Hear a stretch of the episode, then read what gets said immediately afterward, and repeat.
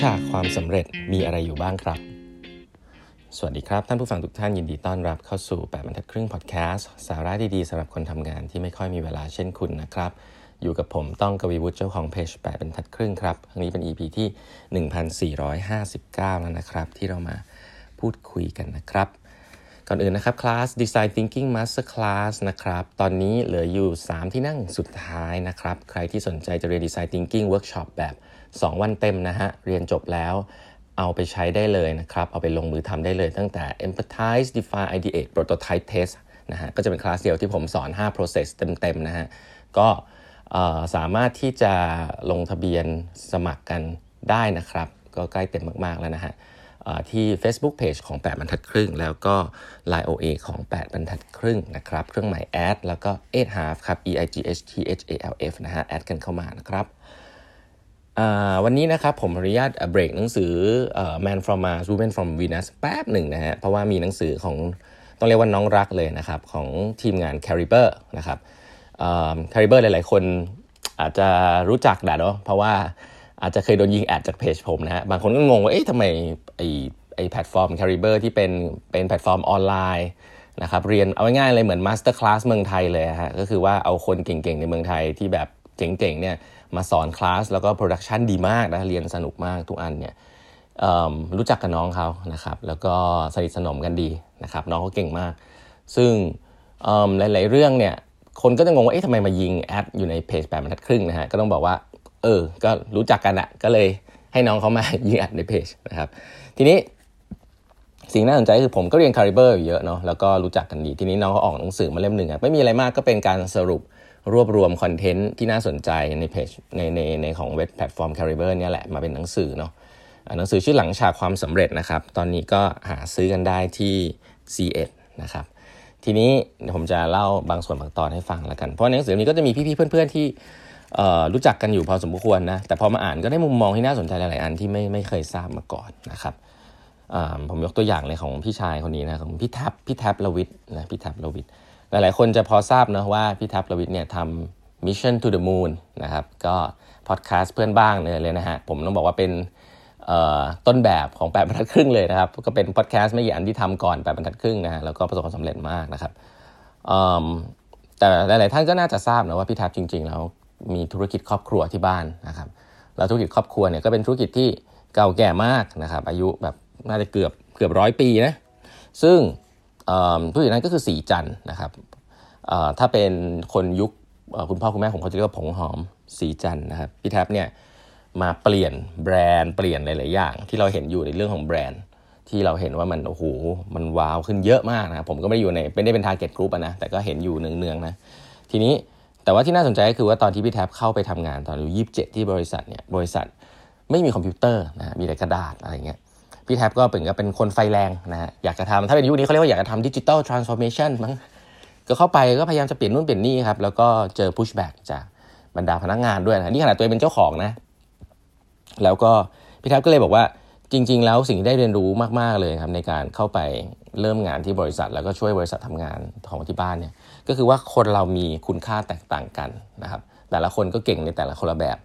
ซึ่งผมนึกภาพออกเลยนะครับ เพราะว่าผมเองก็เป็นคนหนึ่งที่เคยอยู่ในยุคที่อายุน้อยๆเออแล้วก็ไฟแรงมากนะครับพยายามจะเปลี่ยนนู่นเปลี่ยนนี่นะครับ แล้วมันก็บางทีก็เหมือนเอาหัวชนกำแพงนะครับ มันก็ไม่เกิดสักทีอะไรเงี้ย ก็เปลี่ยน approach นะครับพี่แท็บก็มีการพูดคุยกับคนในองค์กร แล้วก็พบว่าจริงๆแล้ว คนบทเรียนแรก ๆ ที่พี่แท็บได้ได้รับการเรียนรู้ก็คือว่า คุณคนรุ่นก่อนๆเนี่ยเป็นการเป็นคำปรึกษาจากคุณแม่นะครับ คนรุ่นก่อนๆเนี่ยให้คุณค่ากับไม่ใช่เรื่องของ achievement ครับไม่ให้คุณค่ากับเรื่องของ success นะแต่ว่าเป็นคุณค่าเรื่องของความขยันซื่อสัตย์อดทนนะสิ่งที่ผมว่ามันน่าสนใจเวลาผมอ่านผมเห็นคำเหล่านี้แล้วมันก็ refresh มากเลยว่า ทุกๆวันเนี้ยจริงๆนะผมทำงานกับทีมเนี่ยผมก็คิดว่าความขยันซื่อสัตย์อดทนเนี่ยเป็นสิ่งที่ตัวผมเองนะที่ทำงานอยู่ตรงเนี้ย ก็อยากจะเห็นมากๆเลยนะครับ แน่นอนแหละ เราพูดกันเรื่อง achievement success นะ result driven อะไรกันเยอะ แต่ตรงนั้นมันก็เป็นผลนะเนาะคือทุกอย่างเป็นผลแหละ แต่เหตุของมันเนี่ยผมคิดว่าไม่ว่าคุณจะเป็นคนยังไงก็ตาม คุณจะ work from home คุณจะยังไงก็ตามเนี่ยผลมันไม่มีทางจะเกิดเลยนะฮะถ้าคุณเป็นคนที่ไม่ขยันนะครับไม่ซื่อสัตย์แล้วก็ไม่อดทน อันหลังสุดเนี่ยผมคิดว่าอาจจะมีดีกรีที่แตกต่างกันบ้างไม่เป็นไรเนาะว่าเราอดทนแค่ไหนนะครับเราอดทนกับสิ่งที่เราไม่ชอบ เราอดทนกับสิ่งที่เราไม่เข้าใจได้แค่ไหนนะครับ ผมว่าน่าสนใจคือหลาย ๆ ครั้งเนี่ยการอดทนกับสิ่งที่ไม่ชอบเนี่ยยังง่ายกว่าการอดทนกับสิ่งที่เราไม่เข้าใจนะคือเราไม่เข้าใจว่าเราทำไปทำไม ซึ่งสิ่งเหล่านี้เนี่ยผมคิดว่าอาจจะเป็นความอดทนในยุคใหม่ ๆ นะครับ ที่เราต้องการการสื่อสารเนาะแต่ว่าย้อนกลับมาคือว่า ความขยันนะฮะลงมือทำอย่างจริงจัง ความซื่อสัตย์นะครับ ความจริงใจนะแล้วก็ความอดทนนะครับกับสิ่งต่างๆเนี่ยโดยที่ยังไม่ต้องไปดูถึง result อะ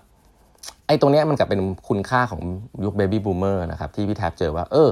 ก็เป็นสิ่งที่แท็บต้องเริ่มปรับว่าเออให้คุณค่ากับสิ่งเหล่านี้พี่แท็บเลยต้องทำก็เลยเริ่มทำงานหนักครับแทนที่ให้นึกภาพนะคือผมว่าน่าสนใจก็คือว่า